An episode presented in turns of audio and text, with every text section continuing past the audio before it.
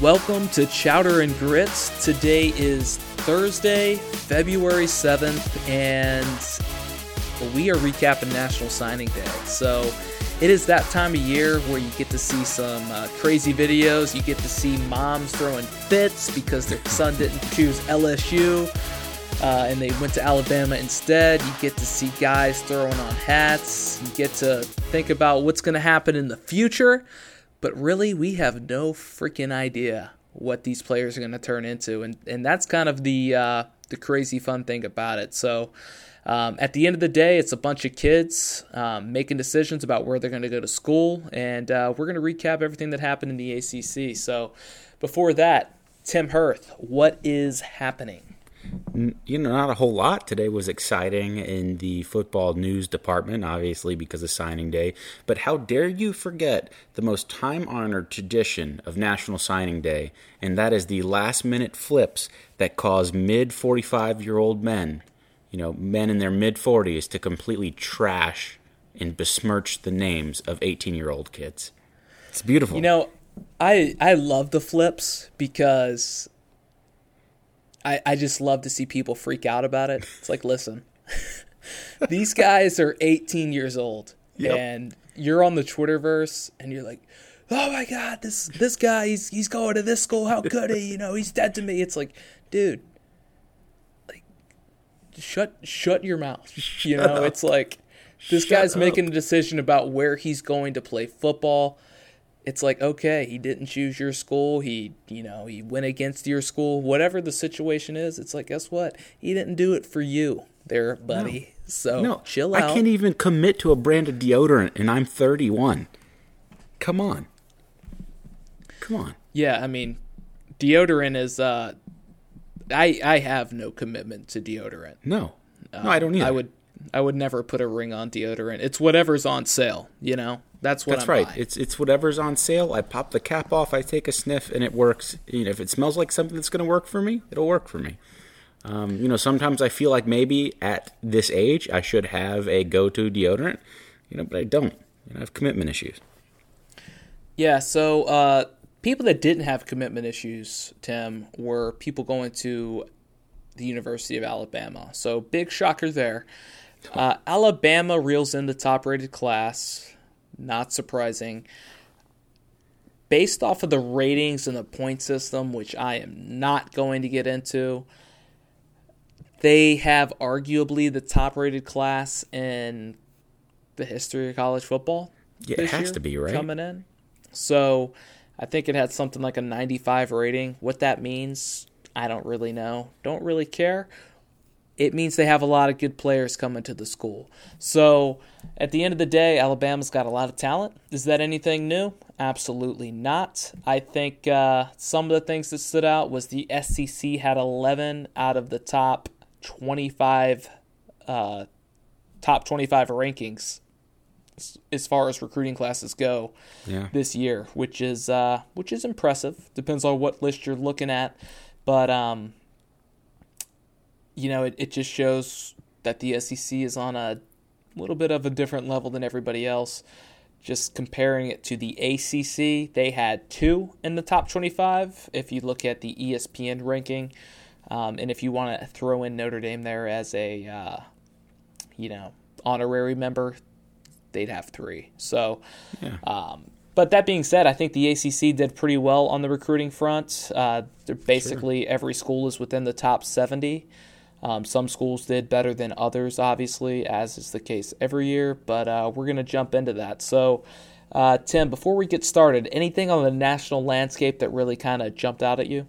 Yeah, it's weird you mention it. Uh, just a cool little factoid. I was browsing some recruiting classes today, and I noticed Alabama's uh, two forty-seven rankings, uh, all but one of their players is a four-star or higher this year.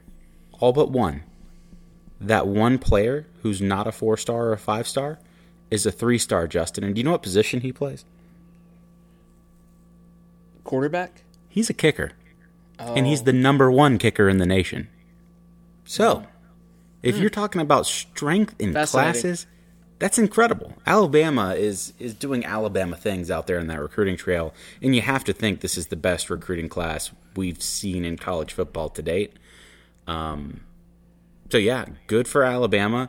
Um, you know, I, I have noticed on Twitter and everything, the uh, social media presence has really stepped up for a lot of the schools out there. I was seeing a lot of really cool recruiting videos.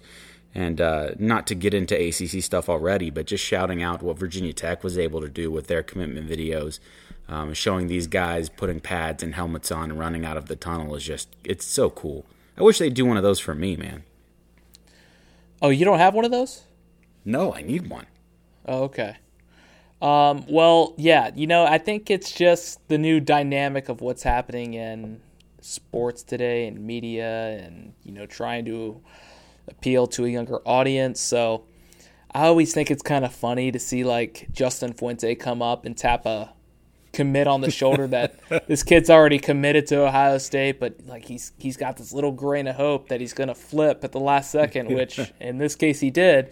Thank God they had a video ready to go, because if not, I don't know what they would have done. But yeah. uh, you know, I think uh, you know, it's just part of marketing these days. You know, you gotta you gotta be a little bit flashy even when, you know, certain programs aren't traditionally that way. But, you know, I think if you take a look at the top ten in the, uh, as far as the recruitings go, the recruiting rankings, that is, not anything that's really different. And I think I'll talk about that a little bit later. But, you know, you've got Alabama one, you got Georgia two, Texas, Texas A and M three and four, L S U, Oklahoma, Oregon, Michigan, Florida, Clemson.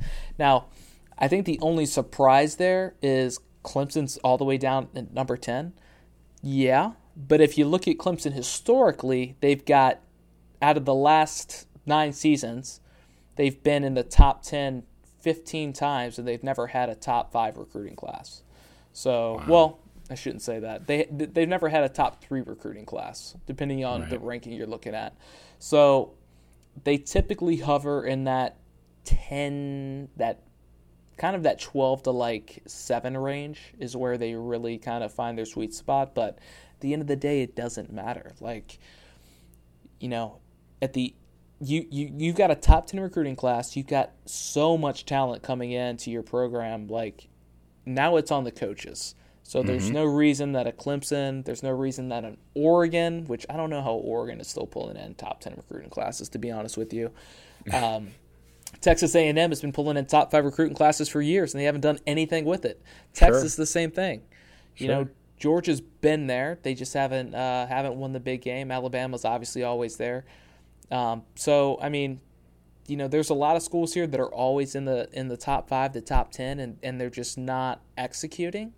So, I this is this is what I'm saying with a word of caution for recruiting day. You know, it's good to get excited. Oh, my my school had this ranking and they had this player and that player. And okay, well, did you realize that this year was the lowest rated recruiting class that Miami has had in, I don't know, since twenty eleven, since the Randy Shannon era? What does that matter? They've been terrible since then, except for mm-hmm. one season. So at the end of the day, it's about the players you bring in. It's about the players that fit your system. It's about the coaching job that you do. It's about the needs that you need to fill. And if teams aren't doing that, if they're bringing in the same positions, they're bringing in skill players that, you know, they already have a bunch of, if they're not filling gaps in their team, if they're not, you know, paying attention to who's walking onto their squad, they're going to be hurt. So when we look back on these classes in four or five years, you know, yeah, we might see we might see fifty of the E S P N three hundred that really kind of panned out. And I guarantee the rest right. of you, the rest of them might might have been good players, might have been okay, and I bet a bunch of them fizzled out. So yeah. at the you you never know how these guys are going to adapt to the college game. I never get overly excited about anybody that's that's coming to the program, because I know that the second they're on campus, it's a game changer. So they're going to have to adapt. They're going to have to learn a completely different style of play. They're going to have to do a new, learn a new eating regimen. They're going to have to learn new workout plans. They're going to have a college-level workload of classes to deal with. They're going to have school. They're at school. They're going to have practice constantly. So it's uh, there's so many different uh, more things to think about that's unsimilar to the high school game. So um, I think that's always something to look out for. So a lot of these guys will not be on the team in two years, in three years. Um, yeah. At least at some of your kind of mid-level programs, and even at your higher-level programs, like, you know, you bring in three, four top uh, top recruits in the defensive backfield, some of those guys probably aren't going to play, and they're going to move on. So I don't know what you think of the whole recruiting thing, but that's kind of like my thought, and I always take it with a grain of salt. I'm not looking at it negatively, but I'm also not overly optimistic either. Yeah, I mean, it is what it is, right? I mean, I think you can tell the direction of a lot of programs and kind of use it as a way to predict the future of some of these programs. Uh, I think the recruiting rankings as they are, are a fairly good indicator of, of setting your expectations and, you know, kind of getting the pulse of a program. Um, and all these rankings are a leading indicator, right? These people aren't in school, so if you see people jumping up the rankings now, it might not be till, you know, two years down the road before we see the, the programs sort to follow suit with winning records and things like that. It is a bit of a crapshoot, um, but then again, the, the top fives and the top tens you see in these recruiting rankings that are perennial there, perennially there typically have sustained success because they are bringing in such high levels of talent. I mean, like you said, a lot of these big-time guys will still be whiffs. There will still be misses. This isn't a sure thing. Um, you know, and we'll see some of these two and three stars on these lists that come up and, you know, they're the next Bradley Chubb or, um, you know, what have you in the N F L draft that's going, you know, in the top five pick started out as, as a two and three star. So you have a lot of those diamonds in the rough, which are what makes this so cool. Um, but also looking at how some programs are, are kind of maybe inching up and, and jumping in tiers as far as what we think of them. Uh, for example, I noticed when I was looking at the rankings earlier today, Purdue actually signed a top twenty-five class, which was crazy to me. Um, granted, a lot of that was because of the bulk. You know, they have twenty-six commits, which makes it a fairly large class. Um, but, you know, they're bringing in f- uh, four-star athletes over there to Purdue. Um, you should see them start to turn heads in the Big Ten in a, in a bigger way than they have been recently. And Uh, Jeff Brom is, is having some sustained success there now on the recruiting trail, which is pretty crazy considering where Purdue, Purdue was in fairly recent memory. Um, so that's really what I like about the rankings too, is kind of digging through and seeing, you know, what programs are going well.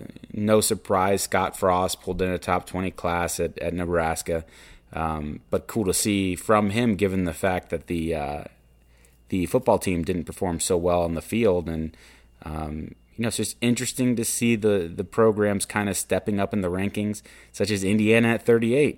I have no idea how Indiana's even at the top fifty in recruiting, um, but they're there. And, you know, maybe we'll see a, a change in fortune for the whole state of Indiana when it comes to college football. But I'm like you, none of this is, is guaranteed. It's just a fun thing to speculate on and um, look at a couple of guys and get excited to see them come play football in the fall here. Yeah, so let's go ahead and jump into the A C C rankings, and we are going to go in descending order. So let's start with the bottom, and I don't think it's any surprise, somewhat disappointing, but at the end of the day, uh, when Mister Satterfield came to town, the Louisville Cardinals only had eight guys committed, and by the time the early signing period started, they had lost four of those guys. Yeah. So um, they had a lot of work to do, but they literally went from like the one hundred thirty-second rated class, and I think there's only one hundred thirty-one or one hundred thirty F B S schools, so they were literally at a F C S level, uh, up to the sixty-eighth, sixty-eighth class, um, which isn't bad. You know, they did land the uh, an E S P N three hundred recruit in mm-hmm. Jadarian Boykin, Um who is a defensive end, and then yep. they just kind of loaded up on a number of three stars that, uh, you know, basically any player that they added filled an area of need. So obviously not a great class from Louisville, but I think what um, what Satterfield was able to do in a short period of time was was pretty decent. Yeah. Yeah, I mean, he he's working with a limited deck here, and, and you can see that. Um, you would expect a huge change in these recruiting rankings next year as long as Louisville doesn't have a disaster on the football field um, in twenty nineteen. but this was kind of a lost class for him. And the fact that he was able to salvage a couple decent pieces is, is something to hang his hat on. Yeah, so the uh, thirteenth rated team in, according to E S P N, if you actually, if you look at uh, two forty-seven, it is the number ninth rated team, but for my purposes, we'll go by E S P N.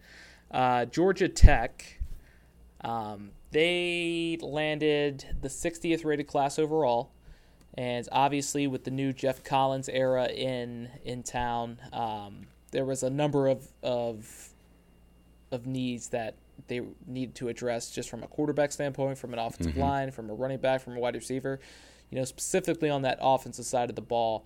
So, um, you know, they didn't really bring in any top-level recruits. I don't think they had any four-stars. Um, you know, maybe a running back, depending on what rankings you're looking at, in uh, Jamious Griffin, I believe is how you yep. say it, yep. from Rome, Georgia.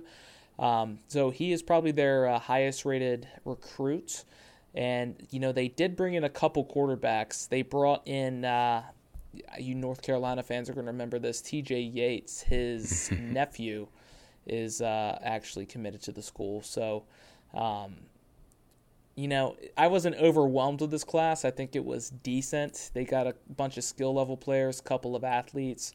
Uh, Jordan Yates is uh, the guy I was thinking of, dual-threat yep. quarterback out of uh, Alpharetta, Georgia. So, um That's that's someone I'd be looking out for. He's a three-star prospect. I think he was the eighteenth overall rated dual-threat quarterback in the class. So um, who knows if he'll be able to play right away, but um, I think the quarterback competition at Georgia Tech's wide open. Yeah, it is. And, you know, they, they're going to be another team that's going to take a, a year or two to turn it around and sort of establish an identity after having one that was so entrenched for so many years and ingrained in that entire roster. I will say uh, one of my sleepers for this class, if you can consider a guy who's a borderline four-star sleeper, is Jamious Griffin, um, a guy from Rome, Georgia, that just set all kinds of records in high er, in high school, coming up with an absolutely dominant high school football team. Um, an all-purpose back, about five ten, five eleven, around the two hundred pound weight mark. Um, can run in between tackles, can bounce it outside. Really, really good piece. He was a late flip. Not really a flip, because he was committed to N C State for a long time, decommitted about a week and a half ago and committed to Georgia Tech. Um, his brother currently plays for uh, Virginia Tech. He's got a great bloodline. All of his brothers, I believe, are, are playing Division One college football. So um, big-time bloodlines there, and, and he's the best of the bunch. And, I, you know, I expect great things from him. So I think that was a huge get for Georgia Tech there at the buzzer. Yeah, so next up in the A C C, we've got the Syracuse Orange, and I was pretty disappointed with the overall level of talent they got. I mean, they got a number of three stars. I mean, that's pretty much all they have um, as far as what's coming in, but didn't land any of the top-level recruits. I think one of the issues with Syracuse is, you know, the facilities just are not impressive. Um, no. It's cold. It's not really in a great college. I mean, nothing against Syracuse. I shouldn't say that. I've never been, but um, it's uh, it's just not an attractive place to play football, to be honest. And no, it's, it's one not. of the things they're going to have to work through. So Dino Babers is really going to have to coach these guys up. Their highest rated recruit is Lee Pogba out mm-hmm. of uh, Winston-Salem, North Carolina. Actually, he is an outside right. linebacker, pretty good size. And then um, the second rated prospect that they got is also a linebacker, Mikel Jones out of Bradenton, Florida. And then, uh, you know, they loaded up on defense in the top level of their dra- or of their uh, recruiting class, and then Cornelius Nunn was the uh, highest-rated safety that they landed, number thirty-nine overall out of Miami, Florida. So uh, defense seems to be what they kind of focused on here. They've got um, a couple of skill positions filled in on the offensive side of the ball, a uh, number of offensive linemen, so kind of just loading up on key areas, areas of need, but again, nothing uh, nothing too exciting for the Orange. Yeah, and Lee Pogba, I guess you could say, I'm not, I'm not sure if that's pronouncing right, feels like the K should be silent.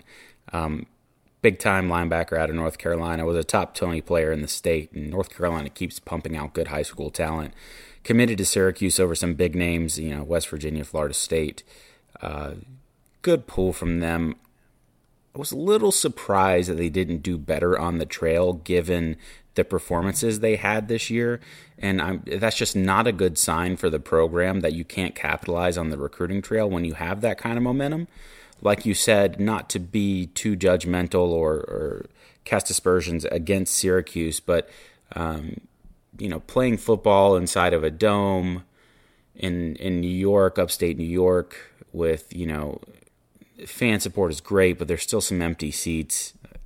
It's it's it's a tough sell, and I think that's that's where Dino Babers' genius as a coach is going to have to come in and make sure he's getting the right guys for his system to keep that train rolling, because he does have momentum there, and I think he is a fantastic coach. So um, unfortunate to see that not translate into a higher recruiting class, but um, yeah, they, they did load up on defense, and um, we certainly know Dino Babers can put an effective offense on the field. So. Uh, Yeah, Syracuse, hopefully you'll see some of that momentum uh, in the twenty twenty recruiting class. Yeah, so a team that did uh, surprise me a little bit, Boston College, and their big recruit was the E S P N three hundred quarterback, Sam Johnson. Mm-hmm. Number eleven overall from a pocket passer standpoint. Uh, he's six foot four, one ninety-one. You know, kind of fits that mold of uh, what was the Boston College quarterback a few years ago that transferred to East Carolina? Was it Dominique Davis? Was that his name? Yes. Mm-hmm. He reminds me of him a little bit, just in the the way that he is built and some of the game tape that I've watched.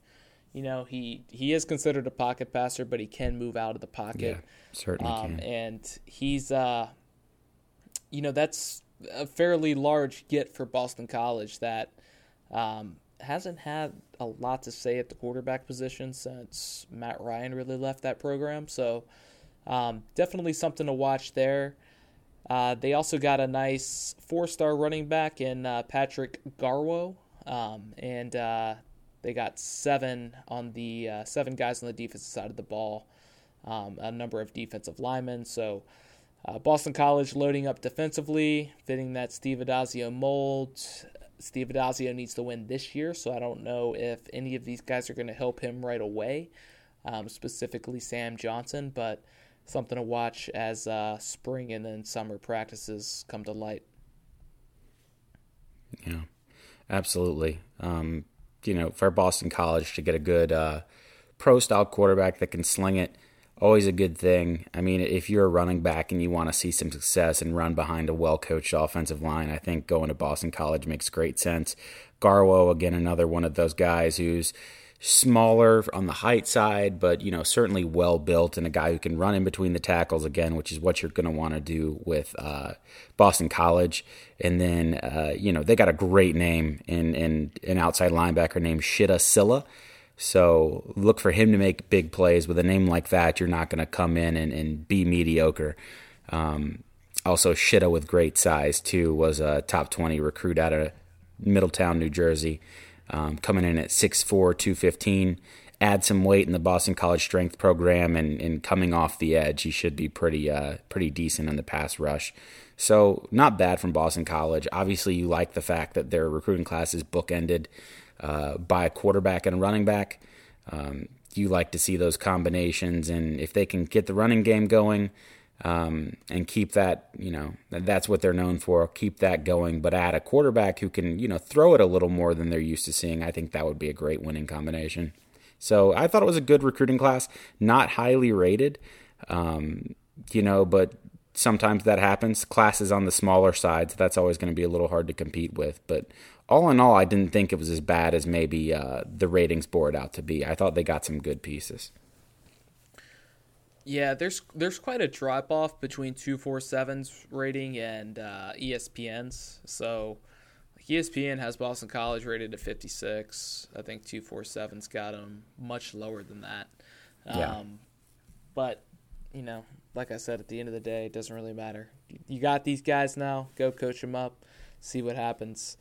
Uh, the last team, according to E S P N, that's outside of the top fifty for the A C C is the Wake Forest Demon Deacons. And I don't know what it is with Wake Forest over the last couple of years, but they have been able to pull in some talented wide receivers. Yeah. And, you know, this year they've got two four-stars. They're only two four-stars that are both wide receivers, and Donovan Green and Nolan Grulux. So Nolan are... is so good. I love the yeah, name. Yeah, so Nolan is uh, is uh, he's fairly small in stature, five eleven, one eighty-five, but he um, – He's he's he's a guy that might play right away, especially with that Greg Dortch leaving early.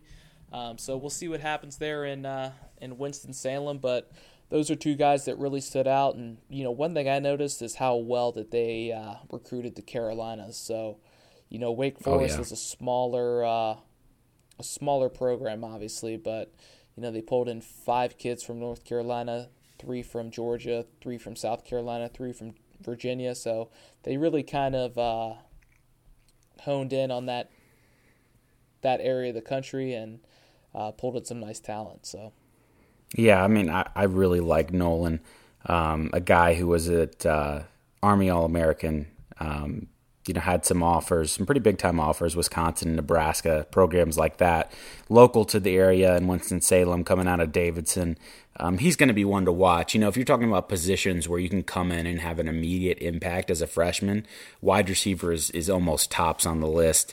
Um, and yeah, I mean, Wake and those smaller wide receivers has been their bread and butter, uh, you know, with those guys that are dynamic in space and, and able to get open, much like Greg Dortch was. Um, kind of see Nolan fitting into that same mold, quick, um, a guy that seems to run really fantastic routes from his film.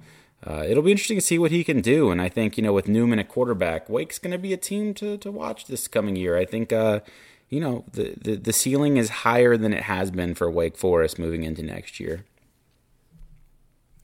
Yeah, I mean, I certainly don't think they're going to be competing for any kind of conference title, but they're definitely oh, no. a team that no, no. will uh, they'll be able to surprise you if you're not if you're not ready. Yeah, for so. I I could see Wake at eight wins next year, and for Wake, that's that's saying something. Uh, so the first team to crack the top fifty in the A C C is the Pitt Panthers, and uh, you know ninth rated class in the uh, in the conference. Nothing that really blows you away. Um, you know. They, they, what they did was really kind of fill some areas of need. They got a couple of good defensive backs in Brandon Hill, A J Woods. Um, you know, they added a couple running backs, and you know, Pitt is essentially running back you. So Daniel Carter will be something to watch. I'm not sure if Vincent Davis will stay at running back or if he'll be more of a uh, you know Tariq Cohen type of player where he's just moving all around the field. Uh, but that's something to watch there. I also want to point out that the highest-rated prospect in their class is Davis Bevel out of uh, Greenville, South Carolina, and mm-hmm. he is a quarterback, which they kind of need, if you ask Badly. me. So um, he is the twenty-second-rated uh, pro-style quarterback in the country. Um, so, again, not too much to get excited about here, but this was one of those classes that really kind of filled some areas of need, but at the same time, like, I don't think going to put Pitt into any conversations of competing at a higher level anytime soon. I don't think so either. Uh, Davis Bevel is going to be a fun guy to watch. You know, as a pro-style quarterback, he's got great size at six foot six. He's going to be able to see the entire field. What sets him apart from other similar pro-style quarterbacks of that size is his ability to run. You know, he's he's got four eight in the forty, which is fantastic for that size, and was, you know, decent at rushing in high school. Um, you know, that's not what you expect from a pro-style quarterback coming out. Um, I saw him, and he really popped in the Shrine game, North Carolina versus South Carolina, was named M V P of that game, um, basically an all-star game between the state of North Carolina and South Carolina. All the big-name prospects play in it. So he's going up against fairly decent competition given the uh, the quality of recruit that come out of North Carolina. Um, so for him to take home that M V P was a big deal, and I think he's a great, honestly, a great signing by Pitt there. So that that's one you're going to want to keep an eye on moving forward. So moving on, we've got the Duke Blue Devils as the number forty-two class in the country, and uh, you know, if you had said that ten, fifteen years ago, I would have just laughed at you. But that is a pretty good class for Duke. You're not oh, yeah. really going to see them get too much higher than that. Um, but, uh, you know, they did a really good job, I think, of addressing the defensive line in this class. Uh, they added a bunch of guys, Ahmad Craig, Christian Rory, R J Oben, um, Dwayne Carter. So um, that was a major area of need. Uh, something else they did was their only four-star was Tony Davis, or he was at least their highest-rated recruit. Um, no E S P N three hundreds, but, again, just a solid class for Duke. Um, they're just a team that continues to kind of, you know, tread water. I'm not going to say that they're not necessarily like the most competitive team every year, but they're certainly a team that you need to prepare for. Yeah, and like you said, filling needs was, was really what this was all about. Um, I think they've done that on the defensive line. Uh, also, Jacob Monk, a guy that's fairly highly rated in their recruiting class. Again, it's a three-star, but a highly rated three-star coming out of Corinth Holders in Wendell, North Carolina. Um, you know, just great size from a guard, six three, three hundred. Film looks really good. Um, just, I love the offensive lineman. I, I think that's where you build your success in these recruiting classes is, is how you're able to recruit that offensive line position. Um, and, and size and, and, and strength, as you know, pays off. And, and these guys, they may not be playing as freshmen, um, but guys like Jacob Monk are going to make a big impact for Duke's program. Um, so yeah, filling needs, and that's what you always want to see. Like you said, it's just crazy to see Duke, uh, getting recruiting classes this high, given what we were used to for the past fifteen years.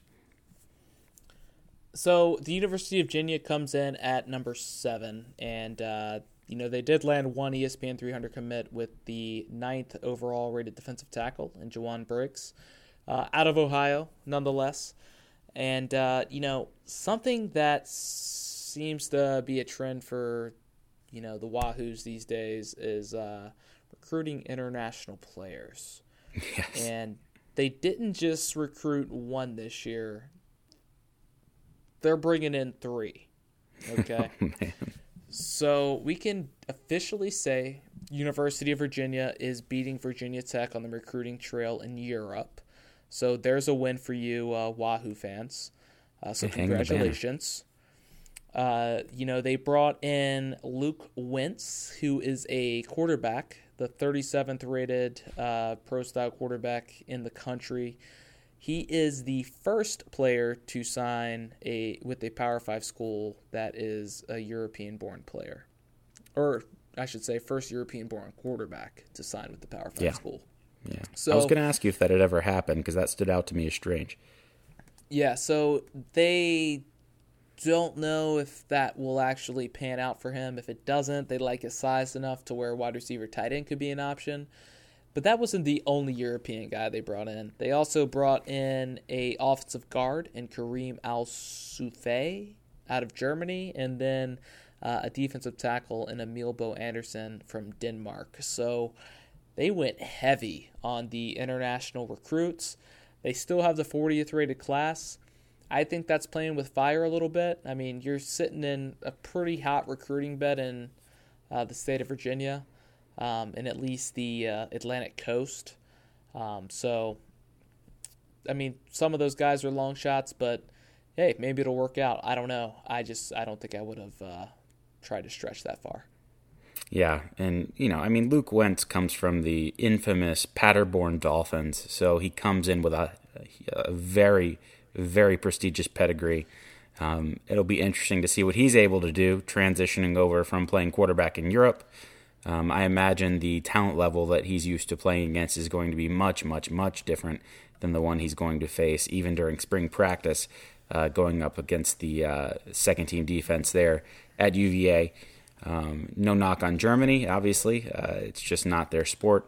But, you know, well, the, the one thing I did notice, it, what was that? The the Paderborn Dolphins are back-to-back national champions. So oh, maybe, see, I told maybe you, you should show them a little bit of respect. You put some respect on the Dolphins' name. I hear you. And knowing that, I will proceed differently moving forward. The Paderborn Dolphins deserve your respect. What I did notice when I was looking at Virginia's commitments earlier today was that Mike London, there was many things you could knock him for. Recruiting was not exactly one of them. Um, what he Love did extremely guy. well in recruiting, I thought, was hammer the Tidewater area of Virginia, which is just a fantastic, fantastic recruiting ground in the Southeast.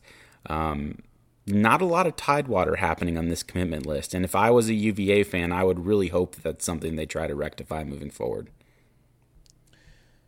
Yeah, but, uh, you know, Paderborn, back-to-back national titles, uh, probably a four-team league. Congratulations. Um, but, yeah, you know, Mike London, I certainly miss that guy.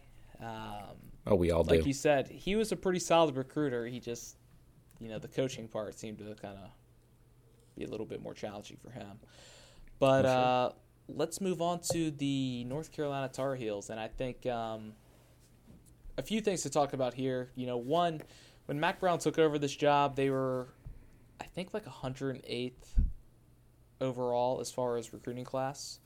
And, uh, you know, he did a massive turnaround by the time that the early signing period had ended. And to finish with the sixth best class in the A C C, number thirty-seven in the country, according to E S P N, uh, that is a pretty huge accomplishment. And oh, yeah. One of the guys that really helped him turn that tide and really kind of hurt Florida State was uh, flipping Sam Howell, which happened uh, before the early signing period, or at the early signing period, I should say. And uh, he is their highest-rated pros- or uh, recruit, uh, four-star quarterback. And uh, from North Carolina, so he's an in-state guy, so that is a definite win for them. They were also able to flip a uh, Penn State commit in Emory Simmons, and uh, they were also able to get um, a couple of other E S P N three hundred guys. Um, so I think North Carolina went from having a horrendous class to a pretty good one. Um, yeah. Especially when Brown came in in December and had limited time to work with that early signing period. Yeah, I, th- I think it was important. Um, you know, address a need, obviously quarterback, huge need there at U N C. Um, and getting just guys back in the hopper for them is huge, and, and Max seemingly has done that. Uh, you know, Tristan Miller was another guy they pulled from N C State who I thought was really good potential at offensive uh, tackle. Uh, six six, two seventy-five, kind of ideal side, size for a guy that you want to mold into a right tackle. Um, Eugene Asante today uh, really looked like a Virginia Tech lean until the last minute. Um, ended up committing to U N C, outside linebacker, who's a little undersized right now at two hundred ten-ish pounds. Um, but he's a guy athletically that could just really be an impact player on that defense. And, um, yeah, always a good thing when you have your number one and number two recruits as a quarterback and a wide receiver. So Coffrey Brown and Sam Howell probably be making noise in the A C C sooner rather than later. And I just wanted to point out um, I love guys that are just freaking enormous. That's one of my favorite things in college football. It's just when you get those absurdly huge-sized guys. Uh, U N C pulled one of those down in Wisdom Asaburo. Um, at a Covenant Day school in Matthews, North Carolina, six eight, two eighty as a defensive tackle. Yeah, that's uh, that's huge. And he was a guy who signed today, so um, that was a big uh, a big win for the Tar Heels.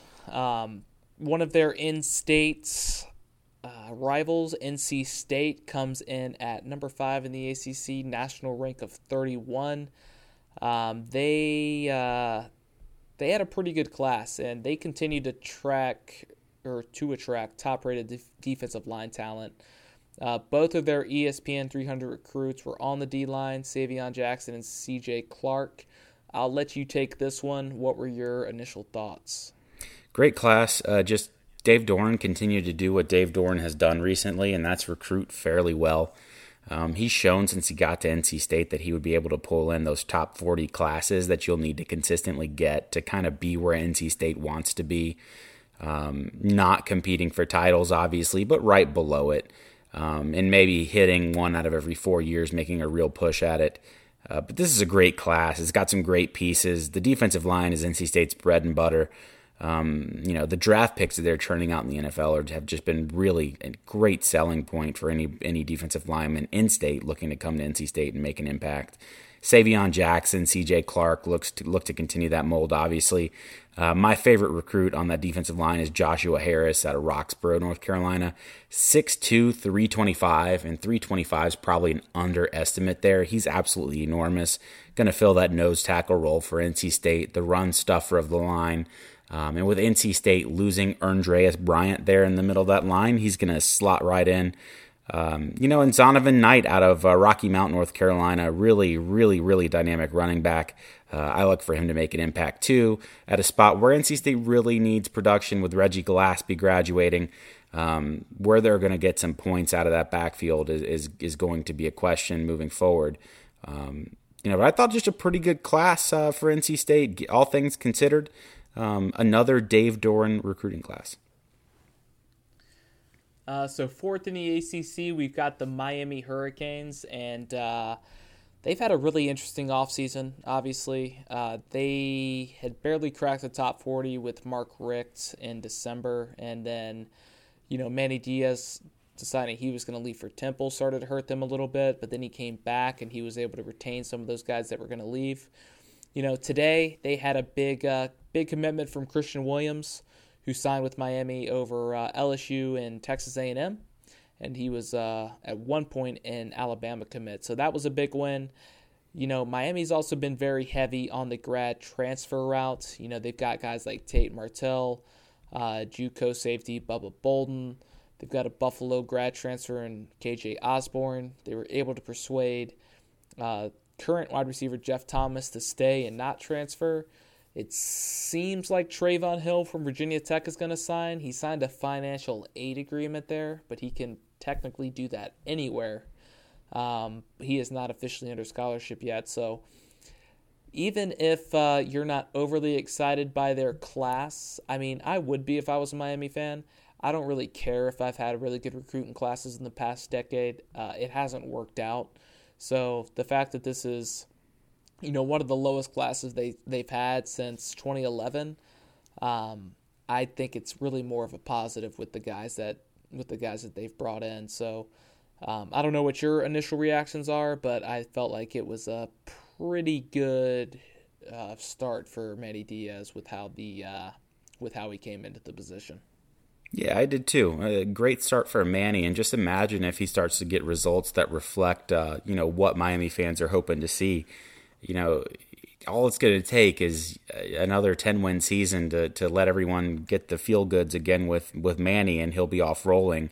And I'm not so sure being upset with the level of this recruiting class is really something that should be affecting Miami. I mean, three of the top four recruits are on, you know, on in the secondary, and, and you're going to have guys like Christian Williams, Keontra Smith, and Jason Blissett uh, to Corey Couch on that defense, and they're recruiting hard, and, and that is Manny Diaz's sweet spot. So that you're getting all the pieces that you need to just have a really dominant defense, and I think that's just really where you want to be if you're a Miami fan. Wouldn't wouldn't let this recruiting class get you down in the dumps. As a matter of fact, I, I really like a lot of the players in this class, um, none more than their Australian punter, Lewis Headley, uh, who is six foot four. He looks to be about two twenty. Um, and covered head to toe in tattoos, it seems. So um, he's going to be the gnarliest looking punter in the league. Yeah, if you haven't seen this guy, he looks like your worst nightmare. He's he's six foot four, he's two hundred fifteen pounds. He's got tats up to his tongue, basically. He's he's they're they're just everywhere. He's like he's an Aussie rules football player. He's twenty-four years old. Like this dude. If if he was a linebacker, I'd be very worried. He's a punter, and I'm still not really sure I want to go at him. So, uh, yeah, that is uh, quite the intimidation factor they have going on there. I mean, I've never really seen a more U recruit than that guy, to be honest. No, no, I mean, it's the most Miami punter. It's like they created a Miami punter in a in a lab somewhere out in Miami, Florida.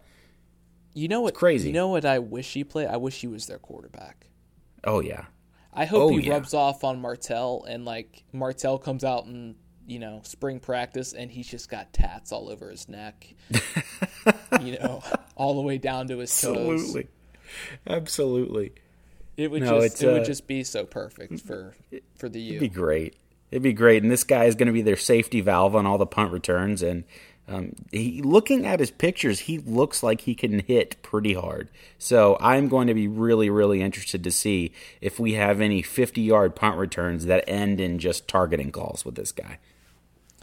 Yeah, so he's he's on my all A C C preseason uh, preseason team. Um, for sure. And probably will not be removed from that spot until he graduates. So no, and I don't even care how he punts. He's staying there. Moving up to the Hokies, who come in number three on the A C C recruiting classes. Uh, they were a big mover today. Uh, Doug Nestor was a E S P N three hundred offensive lineman, a big-time prospect, number seventy-two rated prospect in the country, number two in the state of West Virginia. Six foot seven, three hundred twenty pounds, highest rated offensive line recruit in school history. Um, you know, size, physicality is his huge asset. Hopefully this is a guy that ends up at left tackle starting next year and stays there for four years. This was a uh, huge get for the Hokies, um, especially with an offensive line that needed some help. And then to go ahead and add Brian Hudson to that mix, who oh, yeah. would have been the highest-rated offensive line recruit in school history if it hadn't been for Doug Nestor. They literally got the two highest-rated recruits at that position ever in the same class. So uh, this guy's six four, two ninety-five. He's most likely going to play guard, and uh, he's known for his physicality of play. Some of the other guys that are of note, Uh, the Hokies really addressed their receiving core here. So um, they got a couple of guys, Jaden Peyote, uh, the number eighteen athlete in the country, most likely going to play wide receiver. Big, physical, fast. He could be on the field right away. Jacob oh, Pinckney yeah. is another guy to look out for. And then uh, a guy that I like, four-star running back Deshaun King. So yes. the Hokies got a spot open at running back, so we'll see what happens there. Yeah. Dynamic class. I mean, this is so impressive given the tumultuous offseason that Virginia Tech had last year, had this year, the the losing season. It's a testament to this coaching staff's recruiting ability and ability in general that they were able to piece together what I thought was a thoroughly impressive recruiting class that addressed uh, uh, needs, period. Needs everywhere. Playmaking needs, offensive line needs. Um, You know, Jesse Hansen is another one of those offensive linemen who I feel like is underrated coming out of Lord Botetourt High School in Daleville, Virginia. I think he's another guy that, that you really need to look out for as far as his development down the road. Um, J R Walker out of Clayton, North Carolina, hoping he can continue the uh, the legacy of, of good safety play at Virginia Tech. And, um, you know, a lot of guys that could come in day one, like Deshaun King, like you mentioned, and really knock it out of the park. King is somebody I'm really interested to see at running back because of his dynamic playmaking ability.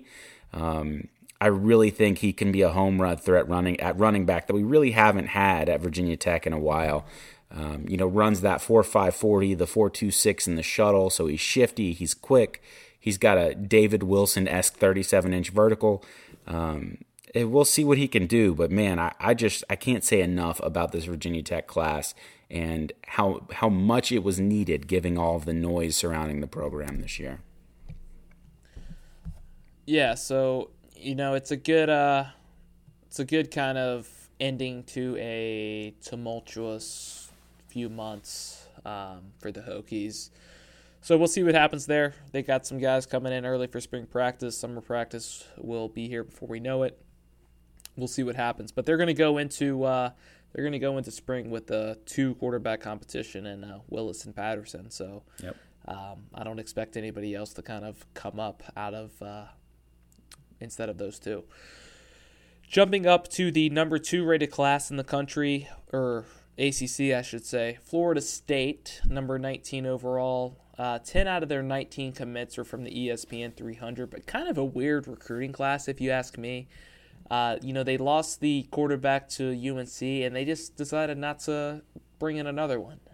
And so, basically, you know, James Blackman is the guy uh, by default because there's nobody to really compete with him. Right. Um, so, and this is the second year in a row they haven't recruited a quarterback. Um, so I'm not sure what is going on with Willie Taggart. I mean, that seems to be kind of like a big deal if he's the offensive guru and the head coach, that he's not recruiting quarterbacks. I'd have uh, major questions if I was a Florida State fan. Uh, that being said, their prize recruit is really um, cor- cornerback Akeem Dent. He's the number ten overall cornerback in the country.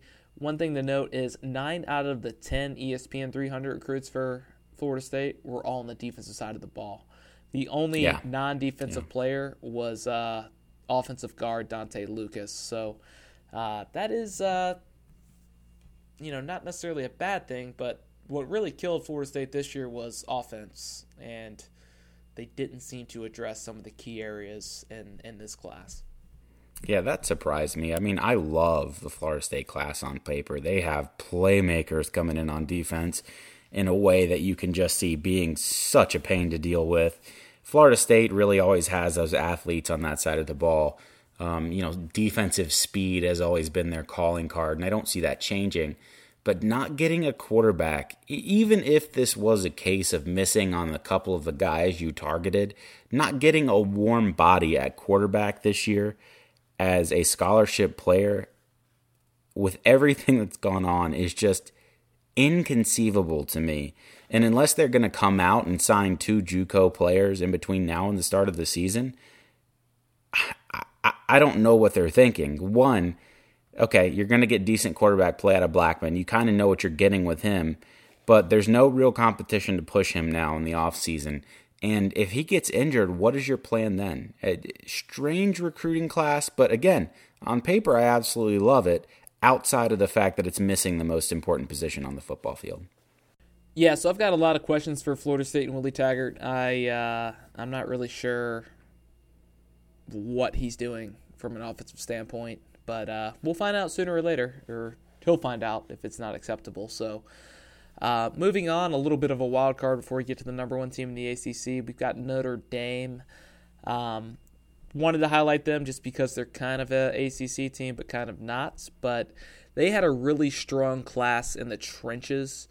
Uh, they had eight E S P N three hundred guys that were on either the mm-hmm. offensive, defensive side of the line, or defensive side of the ball. Um, so they had uh, the defensive unit led by Jacob Lacey, a big six foot three, two hundred eighty-seven pound defensive tackle. And then um, from an offensive line standpoint, three tackles and a center. Notre Dame has been churning out offensive linemen for a long time now. So oh, uh, it, that just continues to be a factory. And then, um, you know, they signed Isaiah Foskey today to um, – as one of their larger pass rushers. And uh, just a little shout-out near my hometown. Uh, they bring in a dual-threat quarterback in Brendan Clark, six foot two, two hundred thirteen pounds, out of Manchester High School in Midlothian, Virginia, uh, which go. is pretty much where I'm from. So yep. uh, number twenty dual-threat quarterback in the country. So I feel like Notre Dame had a very, very solid class. I think they're hovering around the fourteenth in the uh, fourteenth rated class in the country right now. So yeah. Uh, yeah. looking up for the Fighting Irish. Good class from them. And, you know, the, they're getting to the point now where we can al- almost call them O L U uh, with how well they're putting out just fantastic offensive linemen. This class leads me to believe that's not changing. I do love names, so I just wanted to give a shout-out to Nana Osafo-Mensah out of Fort Worth, Texas. He's clearly going to be the best player on that defense for years to come. No, absolutely. Absolutely. Um, so, obviously, you know, the top-rated class in the country, no surprise here, Clemson Tigers. They had twenty-nine commits, most ever by a Dabo Swinney class, twelve in the E S P N three hundred. Um, you know, Dabo was interviewed earlier today just about his class, and you know, what he had to say is, you know, they're looking for guys that fit their culture. You know, we're probably never going to get the top-rated recruit or the top-rated class. You know, this is probably their ninth straight top fifteen class in a row. Um, you know, they feel that they're the best in the country at evaluating, at evaluating talent. And, uh, you know, what they did is they went and restocked that defensive line. They brought in five defensive linemen. They got the number three overall uh, cornerback in the draft, and Andrew Booth. number five wide receiver in Frake Latson Junior, number seven defensive tackle, number thirteen cornerback, number four offensive guard. So, I mean, they just loaded up. And uh, it's kind of what you expect from Clemson at this point. Uh, this was good for the tenth rated class in the country. And uh, business as usual for the Tigers. I uh, I expect big things for them next year, the year after, the year after that, as yeah. long as Dabo Sweeney's there, basically. Yeah. I mean, they're setting up to just, again, the consistency and, and sustained success is going to be there.